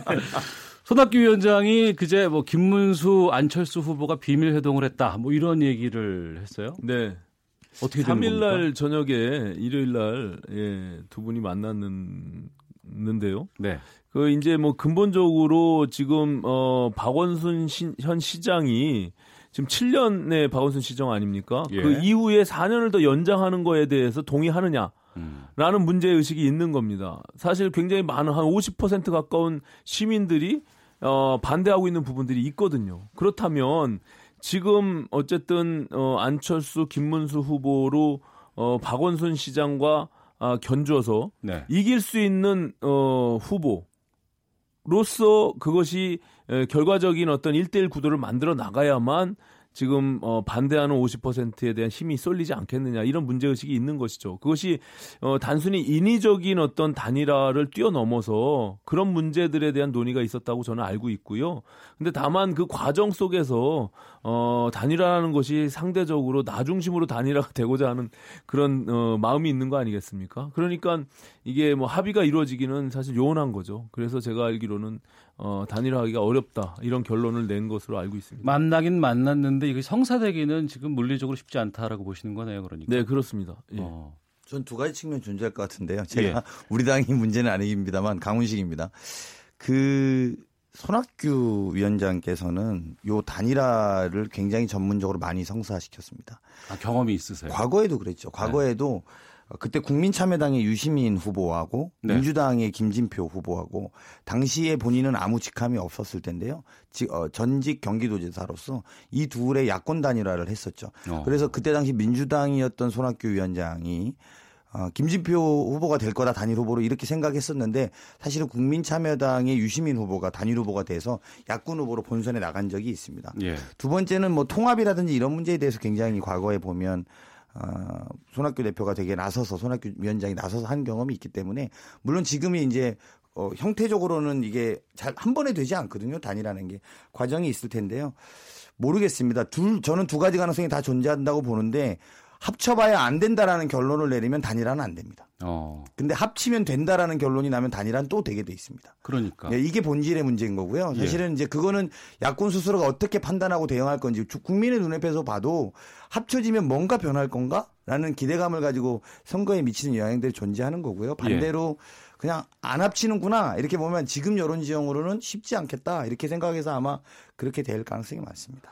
그 안철수 후보 같은 경우에는 지금 입장이 어떨까요? 상당히 좀 곤란하기도 할 것 같기도 하고. 어, 안철수 후보는 뭐 일관되게 지금 계속 어, 언급을 해왔는데요. 단일화는 실질적인 단일화. 그러니까는 이길 수 있는 후보에게 유권자 스스로가 몰아줄 것이다. 라는 예. 그런 이야기를 계속 해왔고요. 그 인위적인 무슨 여론조사를 통해서 서로 단일화를 만드는 그런 구조적인 여론 어, 단일화는 없다라는 것을 끊임없이 얘기해왔기 때문에 지금도 뭐 그런 입장으로 저는 알고 있습니다. 예. 네.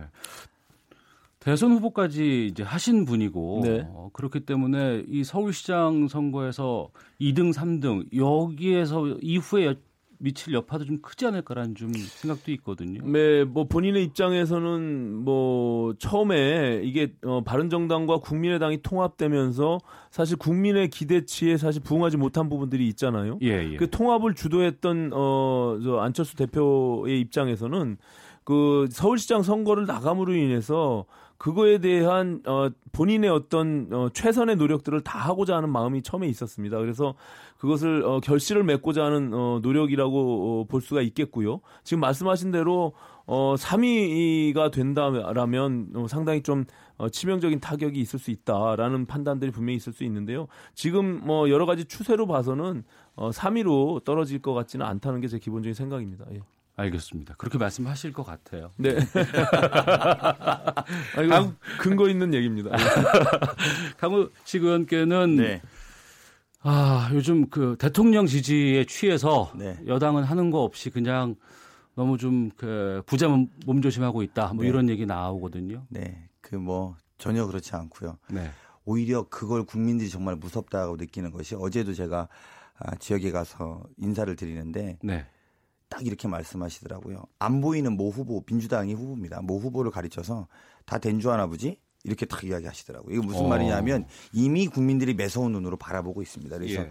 조금 오만하면 바로 이 선거라는 건 바로 응징 국민들의 눈에서 응징해야 되는 게 맞기 때문에 음. 응징받을 것을 오히려 더 걱정하고 있고요. 다만 이제 뭐 공약이라든지 이런 문제인데 사실 이번 지방선거의 저 개인적으로 특징을 보면 이슈가 없습니다.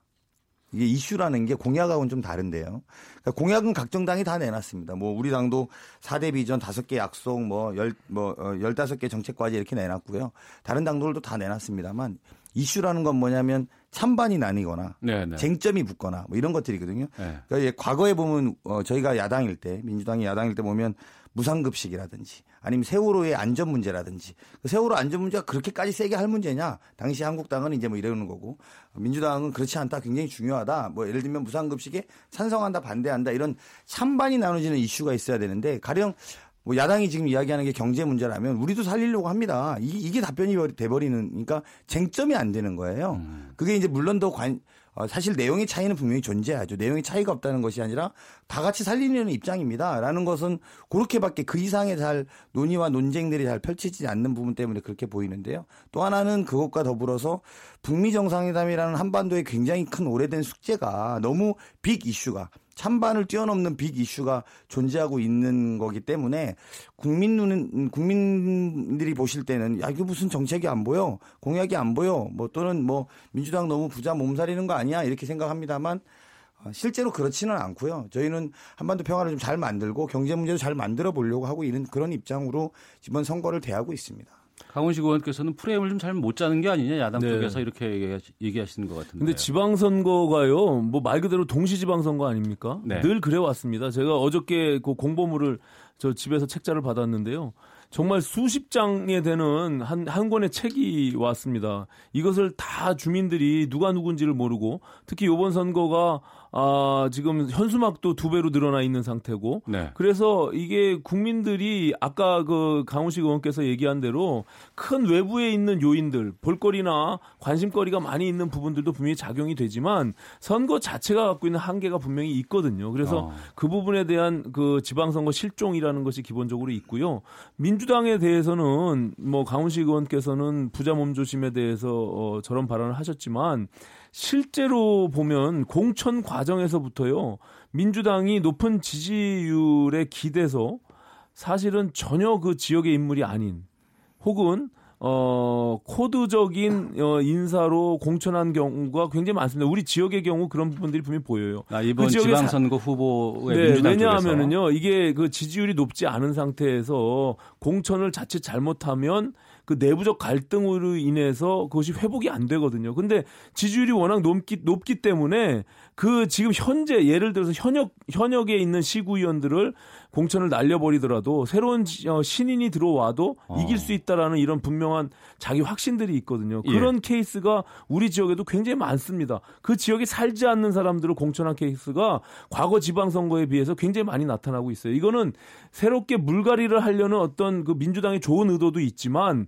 또 한편으로 보면 높은 지지율 때문에 어, 어떤 후보를 내도 이길 수 있다라는 어떤 자신감이나 오만이 거기에 들어가 있는 거죠. 네. 이거 분명히 인정할 수 있을 겁니다. 답변을 조금 제가 해도, 해도 될까요? 예, 그거 예, 제가 거, 기까지 물론 이제 하겠습니다. 예. 이게 지역마다 다르니까 전체 지역을 획일하게 말씀드리긴 어렵습니다만 제가 더불어민주당 충남 도당 공천관리위원장 이었거든요. 그래서 아, 예, 예. 그 이제 지역마다 충남 같은 경우에는 그렇게 자리를 옮겨서 하지는 않고 아까 말씀하신 것처럼 소위 소위 말하면 지지율이 높을 때 꼭 해야 되는 게 물갈이입니다. 그리고 그 물갈이를 할 만큼 충분한 자원을 갖고 있는 또 정당이 많지는 않죠. 이제 제가 그 case by case들에 대해서 다 보호하거나 다 옹호할 생각은 없습니다만 우리 오신환 의원, 어, 의원님도 잘 아시겠습니다만 그런 것들이 쟁점이 생길 때 어떤 한 부분을 선택할 수밖에 없는 부분이라는 거죠. 물론 그 지역 출신의 준비된 신인을 찾으면 제일 베스트한데 그게 잘 안 될 때는 공천관리위원장으로서 하나의 선택은 했었을 거라고 보고요. 그 부분에 대해서 또 너무 전체가 오만해서 그렇다라고 하기보다도 불가피한 선택인 부분이 있을 거라고 그냥 조심스럽게 말씀드립니다. 알겠습니다. 민주당의 강훈식 의원과 바른미래당 오신환 의원과 함께 정치와트 함께하고 있습니다. 헤드라인 뉴스 듣고 기상청 교통정보센터 다녀와서 계속 말씀 이어가겠습니다.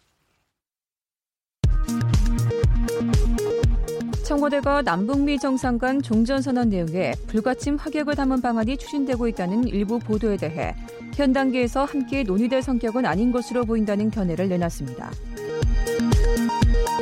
변호사 자격이 없는 사람에게 변호사 명의를 빌려주고 사건을 취급하게 하면 형사처벌하는 법 조항은 헌법에 어긋나지 않는다는 결정이 나왔습니다. 경상수지가 74개월 연속 흑자 행진을 이어가고 있지만 흑자 규모는 6년 만에 최저 수준으로 떨어졌습니다. 다음 달부터 근로시간 단축으로 인해 퇴직급여가 줄어들 경우 사용자가 이를 알리고 조치를 해야 합니다. 앞으로 산업재해 보상금도 최저임금을 기준으로 책정됩니다.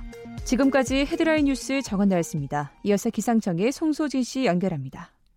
오늘의 미세먼지 정보입니다. 현재 미세먼지 농도는 전국적으로 보통 단계를 보이고 있습니다. 하지만 입자가 작은 초미세먼지 농도가 인천과 경상도를 중심으로 나쁨 단계로 나타나고 있는데요.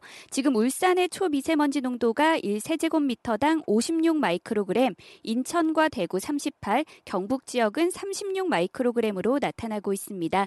대기가 정체돼 있기 때문이고요. 차차 대기 확산이 원활해지면서 농도는 차츰 떨어질 전망입니다. 때문에 오늘 미세먼지와 초미세먼지 농도는 대부분 지방에서 보통 수준을 유지하겠습니다. 한편 지금 중부지방은 맑은 하늘에서 내리쬐는 뜨거운 볕에 기온이 크게 올라 더운 상태입니다. 남부지방은 아직 하늘이 흐리고 남해안과 제주도에 비가 오고 있는데요. 이 비는 늦은 오후에는 모두 그치겠습니다. 한낮 기온은 서울 강릉 29도, 광주 27도, 대구 24도 등으로 중부지방을 중심으로 낮 동안 덥겠습니다. 현충일인 내일은 전국이 대체로 맑은 가운데 낮 기온이 30도 안팎까지 올라 불볕더위가 기승을 부릴 전망입니다. 현재 서울의 기온은 28.6도입니다. 미세먼지와 날씨 정보였습니다. 이어서 이 시각 교통 상황을 KBS 교통정보센터 윤여은 씨가 전해드립니다. 네, 서울 시내에서는 매시간 사고가 끊이질 않고 있습니다. 강변북로 구리 쪽 성산대교에서 양화대교 사이 2차로에서 사고를 처리하고 있어서 난지 나들목부터 여파받고 있습니다. 강남 순환도로 수서 쪽 서초터널 안 3차로에서도 사고 처리 중이니까 주의하셔야겠고요. 고속도로 중에서는 서울 외곽순환고속도로 판교에서 일산 쪽 안현분기점입니다. 안현분기점 3개 차로 막고 화물차 관련 사고를 처리 중이라 뒤쪽으로 2km 1km 구간에서 차량들 꼼짝을 못하고 서 있으니까 우회하시는 게 좋겠습니다. 중부내륙고속도로 창원 쪽은 장현터널 부근 작업 때문에 괴산부터 6km 정체고 반대의 양평 쪽은 감곡 부근 2차로에서 작업 중이라 2km 구간에서 여파받고 있습니다. 호남고속도로 주선 회덕 쪽 유성 부근 1km 정체도 차선 작업을 하고 있어서입니다. KBS 교통정보센터였습니다.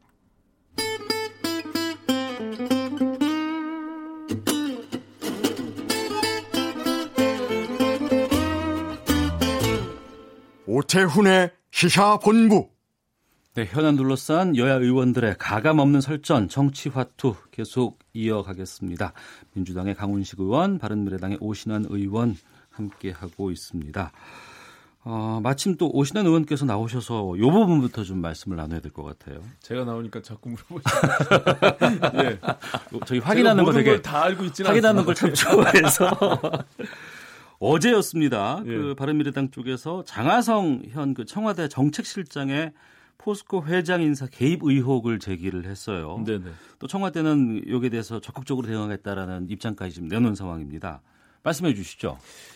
어, 저희가 이제 김철근 대변인 명의로 논평을 냈는데요. 네. 이제 아마 5월 29일 날 아침에 인천의 한 호텔에서 포스코 전 회장들이 모인 자리에서 특정 인사를 장하성 실장의 이름을 빌어서 어, 좀 임명할 수 있도록 어, 협조 요청을 하는 부분들에 대해서 저희 당의 제보가 있었다고 합니다. 그래서 네. 그 제보에 대한 신뢰도나 이런 것들을 좀 보고 음. 이것이 상당히 어, 신뢰성이 있다라고 보고 평을 논평을 낸 것으로 제가 전해 들었고요. 예. 어, 여기 오기 전에 직접 제가 김철근 대변인 어, 통화를 했는데 어, 제가 말씀드린 그 부분에 대해서 분명히 얘기를 했고 어, 다만 이것이 이 근본적으로 이제 문재인 정부가 과거 적폐라고 얘기했던 낙하산 인사, 외, 외압에 의한 인사에 대해서 어, 과거의 야당 시절에 그렇게 비판적인 입장을 가졌음에도 불구하고 지금 공공기관에 대한 낙하산 인사가 굉장히 많이 퍼져 있습니다. 특히 네.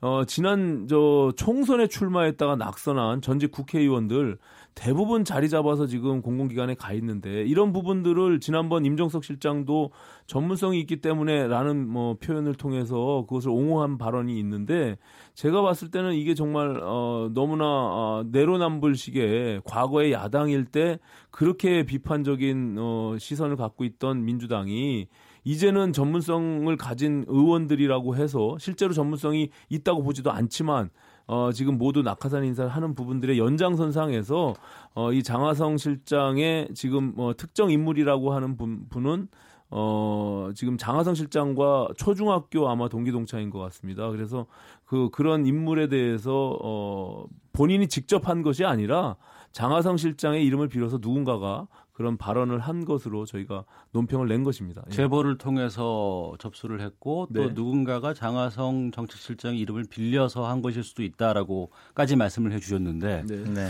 청와대에서는 뭐 결코 그런 일 없고 네, 제가 네. 청와대는 아닙니다만 네, 문제 삼겠다고 하는데 정부의당의 입장을 좀 말씀을 좀 강원식 의원께서 말씀해 주시죠. 강원식입니다. 그 아까 이제 우리 그 오신환 의원이 공공기관 인사 전체로 이야기했는데 지금 이 문제의 팩트는 포스코에 대해서 회장 선임에 대해서 어, 청와대 정책실장이 개입을 했다라고 의혹을 바른정당이 내, 어, 대변인 논평을 통해서 낸 바른미래당. 것이죠. 아, 죄송합니다. 바른미래당. 바른미래당이 대변인 논평을 통해서 낸 것이죠. 그러니까 예. 그 부분에 대한 사실 여부만 확인해 보면 될 문제라고 봅니다. 그리고 나서 즉각 청와대에서 고민정 부대변인이 이 문제에 대해서 사과하지 않으면 법적 책임 묻겠다라고 입장을 냈고요. 동시에 포스코도 바른미래당의 논평을 반박하는 입장문을 냈습니다. 그래서 4월 권오중 포스코 회장이 사임 의사를 밝힌 이후에 어, 최고 경영자 후보 추천위원회 를 구성해서 진행하고 있다라고 이것과 무관하다는 이야기를 했으니까요. 아쉬운 건 오히려 이제 아까 뭐 지난 정부에 대해서랑 다르려고 했던 민주당이 그럼 되느냐 이렇게 말씀드리라 말씀을 하셔서 어, 자유한국당식의 논평은 이제 그만 냈으면 좋겠다. 아니면 말고 네. 뭐 이런 식의 논평은 그만 내고 팩트가 있으면 팩트 갖고 이야기하면 되지. 거기 돌아다니는 이야기 모아서 이야기하면 안 될 거라고 저는 보고요. 그래서 실제로도 이게 결과적으로 보면 어, 공당의 대변인이 뭐 루머나 가짜 이수나 들어, 그랬다더라 뭐 이런 이야기 갖고 할 문제는 좀 아니고 어쩔 수 없이 저희도 이러면 법적 책임 묻고 그냥 진행하는 수밖에 없는 것 아니냐 사실 여부 확인해서 이렇게 생각이 듭니다. 네. 뭐 법적 책임이야 대한 부분이야 뭐 당연히 그거는 공당으로서 책임을 져야겠죠. 다만 그 제가 논평을 보니까 이게 그그전 회장들이 모인 자, 자리에서 청와대 장화성 실장의 뜻이라며 특정 인사를 포스코 회장으로 임명할 수 있도록 그 전임 회장들에게 협조 요청을 했다는 그런 제보를 받은 겁니다. 그 제보를 받은 것에 받았다고 그 사실 팩트에 대해서 논평으로서 낸 것인데 어, 그 부분은 뭐 사실 확인이 필요하겠죠. 저는 근데 그 이후에 이 참여연대에 대한 부분들에 대해서 문제 제기를 한 겁니다. 그래서 지금 청와대를 장악하고 있는 일부 인사, 참여연대 인사, 그리고 또 더 나아가서 지금 모든 각종 그 적폐청산 위원회라고 하는 그 부처에 있는 그 위원회에 어, 시민사회 단체들이 참여하고 있는 특히 참여연대 출신들이 참여하고 있는 부분들에 대해서도 같이 연장선상에서 제가 문제 제기했다는 것은 이것을 그 단순히 별개로만 볼 것이 아니라 장하성장 예, 공공기관 예, 공공기관 예, 예, 공공기관 낙하산 인사에 대해서도 이거는 분명히 같이 연장선상에서 볼 필요가 있다 저는 이렇게 보여집니다. 자, 간단하게만 말씀을 드리겠습니다. 많이 길게 안 하고요. 짧게 해주세요. 예, 예, 예. 참여연대 출신에 대한 문제 제기는 문제 제기로 할 것이고 청와대 장하성 실장에 대한 의혹은 의혹대로 해야 되는 문제 이게 너무 무리하게 엮다 보니까 저는 과도하게 해서 문제가 생긴 거라고 보고요. 그런 문제 제기 있으면 인사 문제 제기는 야당으로서 할 수 있다고 봅니다. 다만 실명을 거론해서 이야기할 땐 적어도 공당의 대변이라면 보다 신중해야 하는 것이 옳다. 저는 이렇게 생각합니다. 알겠습니다. 마지막으로 요 질문 드리고 마무리를 져야 될 것 같아요. 2016년 총선을 기억해 보면 돌이켜 보면 당시에 여론조사와 결과가 상당히 좀 다르게 나타난 적이 있었었습니다. 이번에 야당 쪽에서는 여론조사 말고 여기에 숨은 것들이 많이 있을 것이다라고 기대를 많이 하시는 것 같고 어, 민주당 쪽에서는 여론조사들로만 가면 우리가 상당히 좀 승리를 하지 않을까라는 기대를 하시는 것 같아요. 어, 옛날에 뭐 shy 진보라는 얘기가 이제는 shy 보수로 바뀌었습니다. shy 보수가 상당수가 존재한다라는 주장도 있고 뭐 그럴 일 없을 것이다라고 하는데 오신환 의원께서는 이 shy 보수 또 아니면은 어, 이 투표, 그러니까 여론조사를 할 때 일부러 반대쪽으로 뭐 하는 뭐 스윙 보수 이런 감춰진 곳이 있을까? 저는 있죠. 당연히 왜냐하면 지난 대통령 탄핵으로 인해서 보수가 거의 그 괴멸되다시피 되면서 어, 상대적으로 굉장히 위축돼 있는 부분들이 있거든요. 그렇기 예. 때문에 본인을 본인의 정체성을 드러내는 것에 대해서 굉장히 조심스러워하는 그런 정서들이 생길 수밖에 없는 것이죠. 어, 제 주변에 있는 지인들만 해도 그렇습니다. 그렇기 때문에 저는 여론조사에 그것이 다 반영된다라고 보지 않아요. 이게 무슨 통계학적인 보정을 하고 안 하고의 문제가 아니라 그리고 기본적으로 저는 굉장히 의심스러운 게 1% 수준의 여론조사를 공표해서 이게 선거의 프레임으로 만든 이후에 그것을 지속적으로 선거 전략으로 쓰는 것은 이제는 사라져야 된다고 봅니다. 그래서 저는 제가 사실은 이번 지방선거 끝나면 이 선거 공표와 관련해서 좀 집중적으로 연구하고 외국의 사례들을 통해서 선거법을 좀 개정하려고 그래요. 이것은 굉장히 잘못된 선거 방식입니다. 그렇기 때문에 어, 민심의 흐름들을 왜곡시킬 수 있고 그걸 통해서 선거의 전략으로 악용하는 사례들이 비일비재하게 나타나기 때문에 네. 이 여론조사에 대한 문제는 굉장히 좀 심각하다 이렇게 보여지고요. 물론 기본적인 어, 형태의 덩어리성의 어떤 민심의 흐름들은 저는 민주당의 지지가 어느 정도 어, 투영된다라고 생각을 합니다. 다만 이게 수치적으로 보면 그렇게 어, 확고하게 막 20% 30%가 차이가 난다. 결과가 그렇게 된다라고 저는 보여지지 않습니다. 예. 예. 전 네, 저도 말씀드리면 전 별 차이 없을 거라고 봅니다. 여론조사 결과대로 아마 답이 나올 것이다 이렇게 이야기를 드리는데요. 예. 지난 총선에랑 비교해 보면 총선 때는 분노하고 있었던 표심들이 있었습니다. 아, 민주당을 지지하고 분노하지만 여론 지지층에 나타나지 않는 표심이 있었다면 지금 보수의 지지층들이 분노하고 있는지를 되물어봐야 될 것이고 두 번째는 당시의 표 차이라는 것이 소위 여론조사 지지율의 퍼센테이지 차이라는 것이 지금의 차이보다는 현저히 좁았던 상황이라는 것이죠. 그래서 조금만 나오면 이게 뒤집어질 수 있는 이런 상황이었기 때문에 예측했던 그 당시에는 선진화법 의석수를 넘긴다, 뭐 당시에 한국당이 180석 이상 받을 수 있다 없다 이런 정도 이야기가 있었는데 그런 것들이 사실상 다 무너지고 일당이 민주당이 됐단 말입니다. 그런데 그런 거를 비교해 보면 지금은 상황이 많이 다르고 오히려 지금 여론조사의 흐름대로 크게 이견이 없는 한 나올 것이다 이렇게 전망합니다. 이게 두 분의 의견 예측이 맞 맞는지 뭐 틀리는지는 선거 끝나고 저희가 좀 또 말씀을 좀 이거 막 나누는 맞추기 하는 게임도 아니고 하겠습니다. 길고 짧은 건 대봐야 합니다. 예, 알겠습니다. 화요일 정치와투 민주당의 강원식 의원, 바른미래당 오신환 의원 두 분과 함께했습니다. 말씀 고맙습니다. 네, 고맙습니다. 예, 고맙습니다.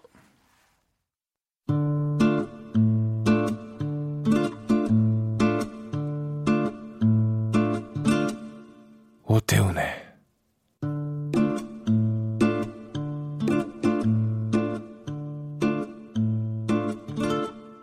시사본부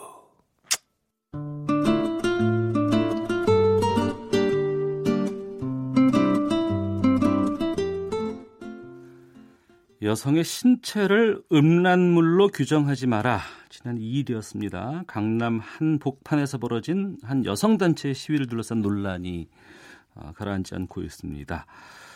어, 이 단체가 특히 논란이 된 이유는 시위의 그 논란이 된 이유는 상의 탈의 퍼포먼스 때문인데요.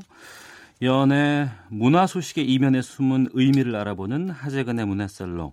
오늘 이 사건의 의미와 파장에 대해서 짚어보겠습니다. 하재근 문화평론가 나오셨습니다. 어서 오십시오. 예, 안녕하세요. 예.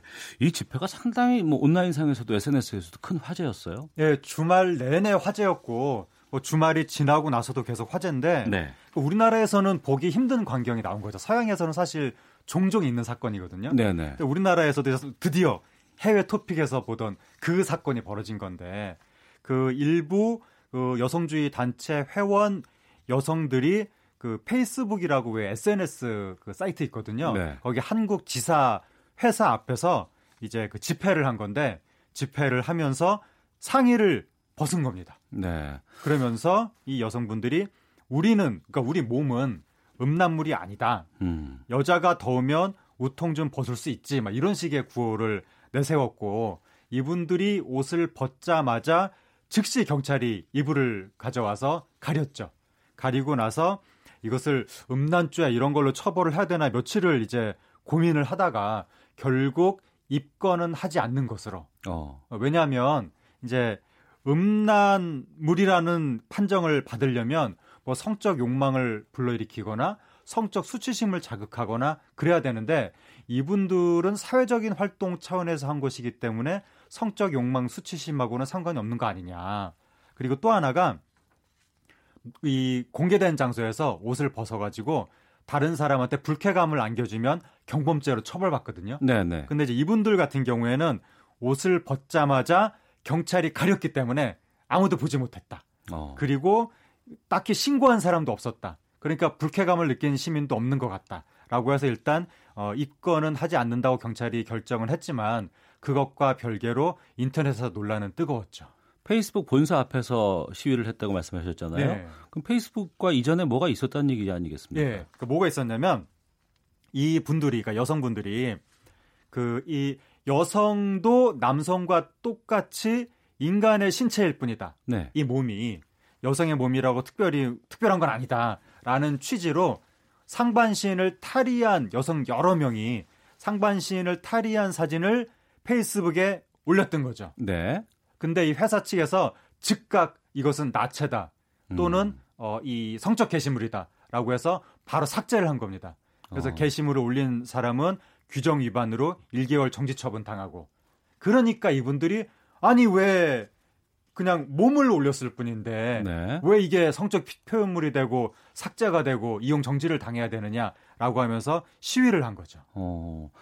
페이스북 측에서 뭐 공식 사과를 했습니까? 이에 대해서? 예, 결국 페이스북 측에서 공식 사과를 했고 그러니까 그쪽에서 하는 이야기는 기계적으로 삭제가 된 것이었다. 그러니까 이 여성의 몸이 벗은 채로 등장하니까 이거는 뭐 사람이 한 명 그 사진 한장한 장을 수많은 게 올라오잖아요 게시물이 그렇겠죠. 예, 하나 하나를 다 판정하는 게 아니라 그냥 어떤 뭐 그 기계적인 시스템에 알고리즘이 있나 의해서. 예, 예. 그래서 아마 일률적으로 다 삭제가 된 것이었다. 별다른 뜻은 없었다. 어. 근데 우리 회사 방침이 사회적인 의미가 있을 때는 옷을 벗어도 괜찮다라고 생각한다라고 하면서 이제 사과를 하고 게시물을 원상복구를 했습니다. 네. 페이스북과의 뭐 여러 가지 요구와 뭐 이런 것들은 뭐 해결이 지금 되고 있는 상황입니다만 네. 그럼에도 불구하고 이 시위가 어, 주말 내내 많은 사람들에게 회자가 되고 논란이 됐던 것은 우리 사회에서 또 이러한 시각에 대해서 다양한 의견들이 있기 때문이 아닐까 싶거든요. 네. 이분들이 상의 탈의 시위를 한 것은 무엇을 위한 것인지를 좀 설명을 예, 해주세요. 이분들이 이제 스스로 주장을 한 글을 올렸는데 네. 뭐라고 이분들이 주장을 하냐면 운동장에서 남성들이 네. 우통을 벗은 채로 운동 많이 하지 않느냐. 어. 왜 여성은 그렇게 못하냐. 예. 여성은 그 몸을 섹시하게 드러내되 정숙하게 감춰야 한다는 이중적인 요구를 받아왔다. 어. 그리고 여성의 나체는 음란물로 규정이 돼서 온라인 사이트에서 강제 삭제당하거나 모자이크 처리돼서 남성들한테 조리 돌림감으로 사용됐다. 네. 반면에 남성의 나체는 음. 보편적인 인간의 몸으로 인식이 돼서 삭제도 안 되고 모자이크 처리도 안 되고 자연스럽게 받아들여졌다. 그래서 이제 우리 여성도 이러한 남성, 중, 남성 중심적인 아름다움과 음란물의 이미지를 내팽개치고 여성의 몸을 있는 그대로 드러내서 네. 보다 자유롭게 살겠다. 이런 주장을 하는 겁니다. 이분들의 주장이잖아요. 예. 이제 동의하시는 분들도 있고 예. 어떻게 그렇게까지 해야 돼 라고 하시는 예. 분들도 계실 것 같아요. 예. 현재로서는 논란이 많은 상황 아니겠습니까? 논란이 매우 많고 예. 지금 그 이분들의 주장에 동조하는 또 어떤 여성이 뭐라고 이제 매체에 이야기를 했냐면 예. 여성의 가슴이 태어날 때부터 성적인 의미를 부여받는 게 아니다. 남성의 상반신 노출이 자유로운 것처럼 여성의 노출도 자유로워야 된다. 음. 여성의 노출을 금기시하는 것은 사회적인 편견이다. 이런 식으로 이제 주장을 하는 건데 네. 이게 이제 어떤 문제가 있냐면 그러니까 이분들은 보편적인 인간의 몸이 있다고 생각을 하는 거예요. 보편적인 몸. 근데 남성의 몸이 보편적인 몸이다. 그러니까 여성의 몸도 남성의 몸과 똑같은 대우를 받아야 된다. 여성의 몸이 남성의 몸과 똑같아져야 되는데 가장 핵심적인 것은 가슴이다. 왜냐하면 남성의 가슴은 자유롭게 노출이 되는데 여성의 몸은 가슴은 안 되는 거 아니냐. 네. 라고 해서 여성의 가슴도 남성의 가슴과 똑같이 자유롭게 노출이 허용돼야 된다. 이걸 주장을 하는 거죠. 어. 그, 예. 근데 거기에 대해서 여성들도 예. 좀 입장이 갈리지 않습니까? 당연히 갈리고. 그러니까 어. 이게 뭐가 문제냐면 그 보편적인 인간의 몸이라는 거는 없죠.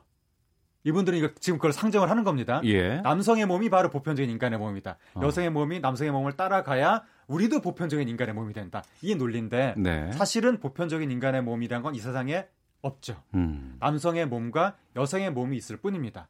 그리고 남성의 몸과 여성의 몸에는 각각의 특징이 있는 거고 그 차이가 있는 거죠. 엄연히 다름이 있는데 네. 이 다름을 굳이 차별이라고 인식을 해서 여성의 몸이 남성의 몸하고 똑같아 뭐, 똑같아져야만 한다라고 생각하는 게 기본적으로 좀 무리가 있고 네. 그리고 그 여성의 몸에 그러니까 여성의 가슴에 성적인 의미가 있는 것이 편견이다. 이렇게 생각을 하는 것은 좀 무리가 있는 것이 이게 단순한 편견이 아니라 음. 그 여성의 가슴에 성적인 의미가 있습니다. 그러니까 그 왜 성인 영상물 시장에서 보면 여성의 가슴이 중요한 소재로 활용이 되거든요. 네. 그러니까 남성의 가슴은 그렇게 중요한 소재로 활용이 안 되거든요. 그러니까 인사 인간의 인식 구조 속에서 분명히 다르다는 거예요. 남성의 가슴과 여성의 가슴이. 근데 이 차이를 억지로 무시하는 것은 조금 말이 안 되는 거고. 음. 그러니까 예를 들어서 제가 얼마 전에 운동을 열심히 한 어느 남자 연예인 가슴을 제가 손으로 눌러봤습니다. 엄청 탄탄한 거예요. 예. 완전히 탄탄한 거예요. 근데 제가 왜 눌러 보셨어요, 그걸 또? 아니 운동을 열심히 하니까 거의 막 그 돌덩이 같더군요 가슴이. 예, 예, 예. 이렇게 얘기를 해도 괜찮죠. 어. 그리고 그런데 거꾸로 여성의 가슴을 뭐 눌러봤다느니 그 질감이 어떻다느니 이런 얘기하면 큰일 나죠. 그러니까 완전히 다른 거예요. 그리고 그 TV 방송에서도 그 남자 가슴에 손대는 여성 연예인들이 많거든요. 네. 그왜 기혼 그러니까 음. 그 결혼한 여성 연예인들이 젊은 남자 연예인의 가슴을 많이 만져보거든요. 그리고 상반신을 벗으라는 요구도 많이 하거든요. 어. 근데 만약에 여자 여성의 가슴과 남성의 가슴이 똑같다고 이분들의 요구가 관철된다면 그럼 이제 TV 방송에서 중년 아저씨들이 젊은 여성 연예인의 가슴에 손을 댄다든지 상의를 벗으라고 요구한다든지 이게 통용이 된다는 건데 말이 안 되잖아요. 어. 있을 수 없는 일이잖아요. 그러니까 저하고 이제 하재근 평론가하고 이제 둘 다 이제 남성이고 예. 이 시각에서 또 말을 좀 하다 보면 예. 자칫 또 그들의 의견과는 좀 상반되고 저희가 예. 또 왜곡되게 또 말씀하는 부분도 있을 예. 수 있어서 좀 고민이 되긴 하는데 이거 예. 어떻게 해야 될까요? 이걸? 그러니까, 그러니까 저는 제 생각을 말씀드리는 건데, 예. 그러니까 제 생각이 설득력이 있는지 없는지는 음. 청취자분들이 판단을 하셔야 되는 거죠. 네네. 그러니까 이제 방금도 말씀드렸다시피 이분의 주장대로 그이 여성의 몸, 여성의 가슴도 남성과 똑같이 해야 된다라고 판단을 한다면 음. 제가 방금 말씀드린 것 같은 그런 사태가 벌어진다는 겁니다. 네. 방송 중에 그 남성을 남성의 가슴을 지금까지 공개해 왔었는데 심지어 만지기도 하고 음. 여성의 가슴도 그렇게 해야 된다는 얘기가 되는 겁니다. 말이 안 되잖아요. 그리고 그 여성의 신체를 성적으로 소비하려는 움직임이 너무 강해서 그걸 보호하려고 그런 이미지들을 금지하는 거거든요. 예를 들어서 여성의 신체를 찍어서 올린다든가 아니면 여성의 신체를 접촉을 한다든가 이러면 성희롱, 디지털 성범죄, 성추행 이런 식으로 강력하게 이제 처벌을 하는 건데 만약에 그 여성의 신체에 성적인 의미가 전혀 없다. 이런 식으로 되면 그걸 어떻게 이제부터 성범죄, 디지털 성범죄, 성희롱, 성추행 이것을 처벌하기도 힘들어지겠죠. 네. 그러니까 너무 현실에서 어긋난 주장을 하는 것은 좀 문제가 있는 것이 아니냐. 음. 그렇게 제가 주장을 하는 거고. 예. 다만 그럼에도 불구하고 이런 분들의 주장이 그러니까 여성이 자신의 몸을 보다 자유롭게 노출할 수 있도록 사회가 허용해야 된다라고 하는 이분들의 주장이 어느 정도 의미가 있는 것은 뭐냐면 우리가 한국이기 때문에 그러니까 이게 뭐냐면 그러니까 앞서 초반에 말씀하셨던 것처럼 해외 토픽에서나 볼 수 있었던 네. 부분들이 이제는 우리 사회에서도 누군가가 주장할 수 있는 예. 이 상황까지 왔다는, 왔다는 것만 자체로도 큰 의미가 있을 것 같고요. 아직 이분들의 퍼포먼스에 대해서 우리가 사회 전반적인 공감대를 형성하는 것은 아직까지는 좀 고민이 되지 않을까라는 예. 생각이 있어서 여기서 좀 마치도록 하겠습니다.